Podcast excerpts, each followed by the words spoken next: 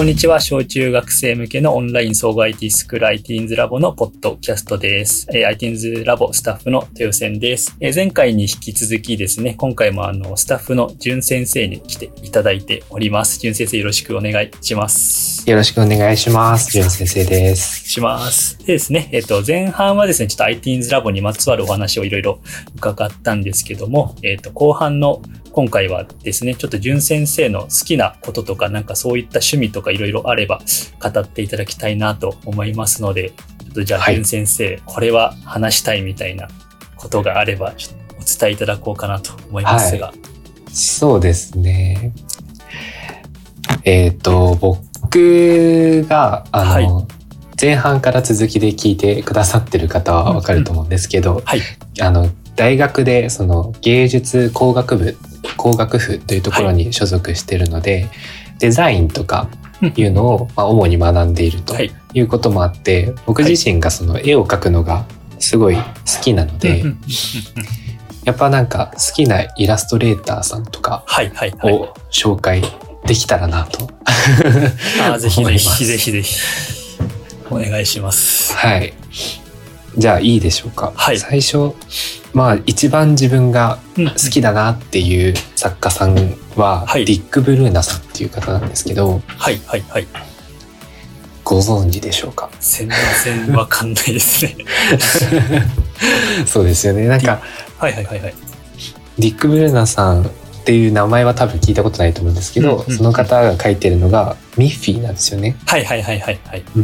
それで、まあミッフィーといえば多分みんなわかるかと。そうですね。絵は浮かびますね。あの、あれ、うさぎで合ってますか？あ、はい、うさぎで合ってます。はいウサギあの白いうさぎのキャラクターね。そうです、そうです。はい。なんか結構その、こう子供向けといううんかまあ絵本とかも書かれてるので、多分そうだと思うんですけど、対象としては。でもなんか、よくよくイラストだけをこう見るとはい、結構深いというか、はいはいはいはい。とっても面白くって、そのミッフィー。の絵本とかって読んだことありますか？あー、あるとは思うんですけど、うんうん。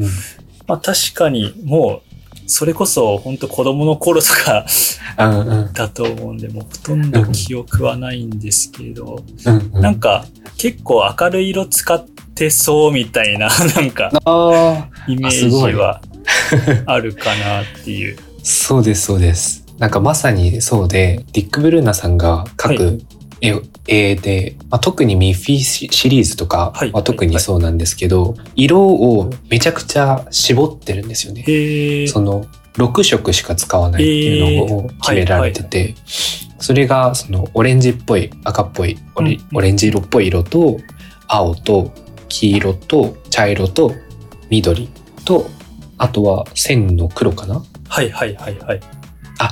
あ違うグレーだ。グレーで6色か、っていうような本当に色数をめちゃくちゃ絞ってるんですよ。ね。全然気づかんすよ。はいはいはい。はい。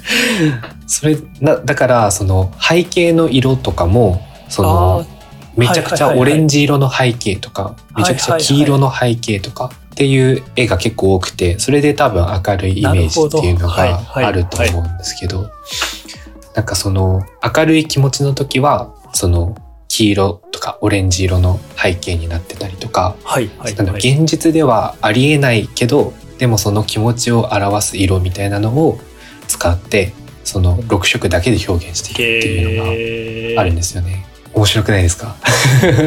逆にす6色ってその自分そんなイラストとうん絵に関してはほとんどその知識がないんであれなんですけどはい。6色ってかなり少ないですねそうなんか絵本とか出す時うん。うんうん。かなり少ないとですよ思います。結構そのシンプルさみたいなのをすごい大事にしてる作家さんでめっちゃシンプルなイメージはうん。なんか線、そのミッフィーの周りの線とかを見ても、もうすっごい無駄な線が一つもない。なんかその、もう完璧に出来上がった形うんうんうんうんうんとしてすごいシンプルになってるんですよね、あれって。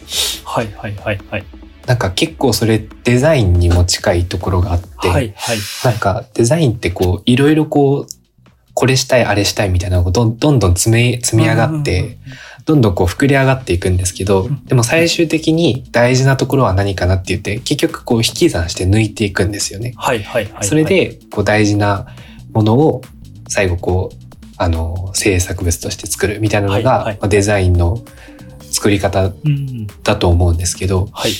なんかそれがまさにこう詰まってるというか、うんそういう点ですごい好きなんですよね。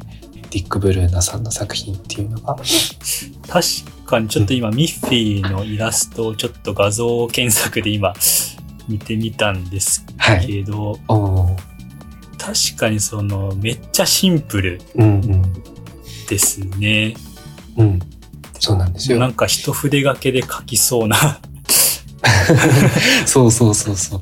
えーあ、これもじゃあちゃんとそのパッと見なんか子供向けにみたいな、こうわかりやすくみたいなうん。のもあると思うんですけど、そうやって実は考えてることいろいろ多くあって、うん。めちゃくちゃこだわった絵なんですね。うんこういうシンプルなミッフィーでも。そうなんです。で、しかも、あ、まあ他にもす好きな点がはい、はい。ありまして、これ、手書きで全部書かれてるんですよね。あの、線とか含めて、うんそのディック・ブルーナさん自身がペンで書いてるっていうのもあって、はいはいめちゃくちゃよくよく見てみると若干その線にこうブレがあるというか、はいはいはいとか。若干にじみ感があるなんかそういう手作り感みたいなのも含めて自分結構好きでなるほどですね。こう、アナロアナログ独特というか。うんうんそうなんですそうなんですこう筆でちゃんとその線とか描いてたりするんですけどやっぱりなんか今デジタル絵とかが結構多くてまあ iTunes ラボでもデジタルのソフトとか、そうですね。お絵描きソフトとかをつく使って教えてたりもするんですけど、やっぱりその手書きの良さみたいなものはうん。やっぱりずっと残る残っていくのかなって自分の中では感じてるのでそういうのも含めて自分は好きな作家さんですね。えーディック・ブルーナさん。はい。ミッフィー以外にもいろんなイラストがあるので、はいぜひディック・ブルーナとかで検索してみると いろいろ出てくるんじゃないかなと思うので。あ、オランダの作家さん、ね。あ、そうです、そうです。えーだからオランダの確かディック・ブルーナさんの出身のあたりとかは、はいミッフィーの信号機とかがあったりすえーるみたいです。ミッフィー のこう歩いてるのが、あの、青信号なるほど、なるほど。はいはいはいはいはい。はい、あるみたいです。めちゃくちゃ行ってみたい。いや、これはちょっと純先生に行かないと。そうですね。オランダ。へそうーですなるほどね。すげえ、なんか、もうシンプルに、まあ、ミッフィーって確かに知ってはいるけど、うん、作家さんが誰とか、なんか、こう、ミッフィーにこう、フォーカスして、ミッフィーのデザインにフォーカスして、こう、考えたことって、もう今まで一度もうんなかったから、めっちゃ面白いな。おー嬉しいです。なるほど。ちなみにその、こういうディック・ブルーナさんのはい。なんか存在を知ったきっかけんていうのは、なんかもうやっぱ子供の頃にみたいな。ああ、なんか、僕自身は子供の頃に、あの、ミッフィーの絵本とかはあんまり読んでなかったんですけど、はい。はい。なんかやっぱり好きってなったのは大学入ってからかもしれないです。やっぱりそのイラストとかなるほど。自分で描いたりとかうん勉強とかしていく中で、なんかいいなってうん なってったんですよね。初めは何だったかな？なんかこのディック・ベルーナさん自身がはいその影響を受けたものとかがこれちょっと難しい話になってあ、くるんですけど。なんかそのデ、デ・ステイルとかって知ってますか？デ・ステイル。はいあの、それなに美味しいの状態ですね。えっとデ・ステイルは何て言えばいいのかな？絵画の流派みたいな感じだと思ってくれれば多分いいと思うんですけど例えばその印象派とかいう絵画ってあるじゃないですか。そういう単語は聞いたことあります。はいはい。そうですよね。そこと同じレイヤーみたいな。はい、それに近くってその歴史の中でこう出てきたその流派の一つみたいな感じなんですけど、はいはいはいはい。これがすっごいシンシンプルにシンプルを重ねたみたいな追求したような感じの考え方で、はいはいはいあの絵画に垂直な線とこう水平な線しか使わない。で、色は三原色しか使わない。青、黄色、赤。あみたいあ、な絵画があるんですけど、なんかそういうめちゃくちゃこうシンプルな流派みたいなのがあって、見たことあるか、本当こう区切って、うんうんうんなんかこういろんな四角形の中にうん赤とか青とか黄色が入ってるみたいな。そうそうそうですです。なんかそこら辺にも結構うん結構影響を受けてるらしくって、なるほど。はいはいはいはいはい。確かに共通点はやっぱちょこっとありますよね。色絞ってる、色数少ないとか。そうですそうです。うんうんうんまあ、ここまで多分極端ではないと思うんですけど、やっぱなんかそういう自分自身もこういうシンプルなデステールとかがその学校の授業で学んでて結構すごくいいなと思ってたところだったのでそっからだったかな、その逆にそっち始まりだったかもしれないあです。ー。はいはいはいはい。それではい。知ってってうん。それにこう影響を受けた作家でリック・ブルーナさんとか見つけたりしてなるほどって。多分今までもこう潜在的になんか好きだなっていうイラストの部類ではあったと思うんですけどそれでこうなんか自分の中でカチッとはまった感じがあってすごく好きになりましたね。なるほどですね。確かに。自分もあの、どっちかっていうと、なんかごちゃごちゃしてるようなイラストとか絵よりも、うん。なんかすごいシンプルな絵が好きで、自分結構あの、なんていうか、ちょっと名前間違ってたらめっちゃ申し訳ないんですけど、えっと、奈良義、奈良義友うん。だからなんか目のでっかい女の子の絵をいっぱい描いてる人、はい。多分合ってると思います。あの人の絵がめっちゃなんかすごい中学校とか高校の頃めっちゃ好きでよくなんか待ち受けにしたりえー。してましたね、なんか本当そこら辺の知識しかないんですけど。いやでもああいう絵も結構素敵ですよね。うんうんうん。割とでも色は結構淡い感じああそうそうそうそう。ですよね。うん、イラスト自体はすごいシンプルだけど、うん、あ僕も結構こういうのも好きですね。なんか僕自身はあの絵本が好きっていうのもあるので、それ関連で、あの、エエリック・カールさんとか、あの腹ペコ青虫の、いはいはいはい。はい、方とか結構好きだったりしますね。あ絵本？あじゃあなんか将来そのうん。純先生作の絵本みたいなのあればなんか作ってみたくないですか、いや、結構それ夢の一つでははいはい。あるんですよね。なんか作っ、一個作ってみたいなっていうのはあります。めちゃいいですね。めっちゃいいな、そういうの絵本。確かに絵本の世界またなんかすごいいろいろ深そうというかいろんな要素ありそうだななんか、うんうんいや、本当にそうだと思います。結構最近は、こう、大人に、大人向けの絵本とかもあったりするので、えそうなんか、あの、子供向けだけども、大人も読んでもうん違う視点で楽しめるとか、っていうのもあったりするので、結構自分自身そういう大人になって、さらにこう絵本好きになったみたいな、うんありますね。うんうんうん確かにこうなんか絵本って一個のアートのジャンルみたいなうん。感じしますよね。うんうんうん。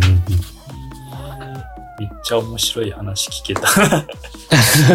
あいやもうよかったです。うん純先生作の絵本はい。がねちょっとできるこいつかとを、うん、はい。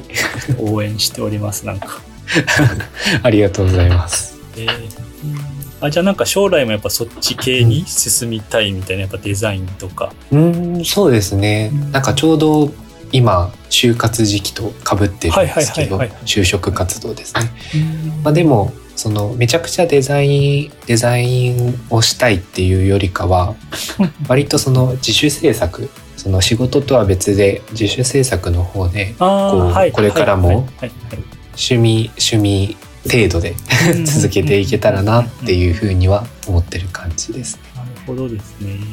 ちょうど今自分はずっとあのバンドやってて、うんで結構その、まあ、レコーディングとかもしていってで今後もしていく予定であの毎回そのジャケットどうしようってなるんですよそのあまああの Spotify とかでこう配信する時も絶対あのイラストというか、あ、はい、はい。曲のジャケットが必要になるので、うん、その時マジで毎回みんなどうするってなってるんでちょっとタイミングで 純先生なんか書いてとかあるかもお嬉しいです。その時は、あの、あれが、音楽が聴けるっていうことですね。豊先生の。そうですね、そうですね。すごい。そう、なんか、どういうバンドなんですか？もうね、あの、ざっくり言ったら、もうハードロックうん。なんだけど、ちょっとあの、面白要素が入ってる、ちょっとおふざけ系の、曲調は、まあその、ちょっとかっこいい系なんだけど、歌詞とかがめっちゃネタ系とか、なんかそそういう感じの、えー、パッと例は出てこないんですけど、なんか面白そうです。どういうのっぽいとかってあるんですか？どういうのっぽい、一番、えっと、そうですね、あの、わかりやすく言うと、あの、アメリカのボンジョビとか、あバンヘイレンとか、ちょっとあの、シンセサイザーが入ったロックみたいな、キーボードの方がいるんで、うん。なんかそういうちょっとポップなハードロックっていう感じですかね。なんですね。えーボンジョビとかバンヘイレンっぽい音楽って言えば多分一番近いかなと思うので、は い今度機会があれば聞きたいあです。ぜひぜひ。はい。で、それはもうちょっとタイミングでもしかしたらジャケット書いてっていうことになるかもしれないので、またなんか、はい。そういうタイミングがあれば、そのはい、お願いしたいと思います。ありがとうございます。じゃあちょっとそんなところですかね。話がだいぶ盛り上がったので、時間もぼちぼちかなと思います。はい。どうですか？もう総合、まあ、前回と今回うん初めてのポッドキャスト出演ということで、うんなんか最後に感想をいただいてから終わろうかなと思うんですけど、あなるほど。はい。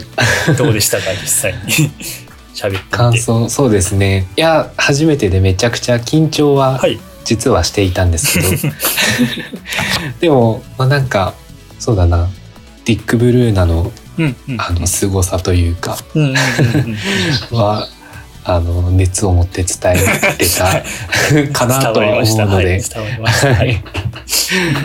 まあ、はい。良かったです。満足していまありがとうごす。ざいます。なので、このポッドキャストもね、あの、ずっと続いていくと思うので、うんまた次タイミングがあればよろしくお願いしますと。はい。よろしくお願いします。じゃあ、一旦今日はこれで終了にしたいと思います。じゅん先生、ありがとうございました。ありがとうございました。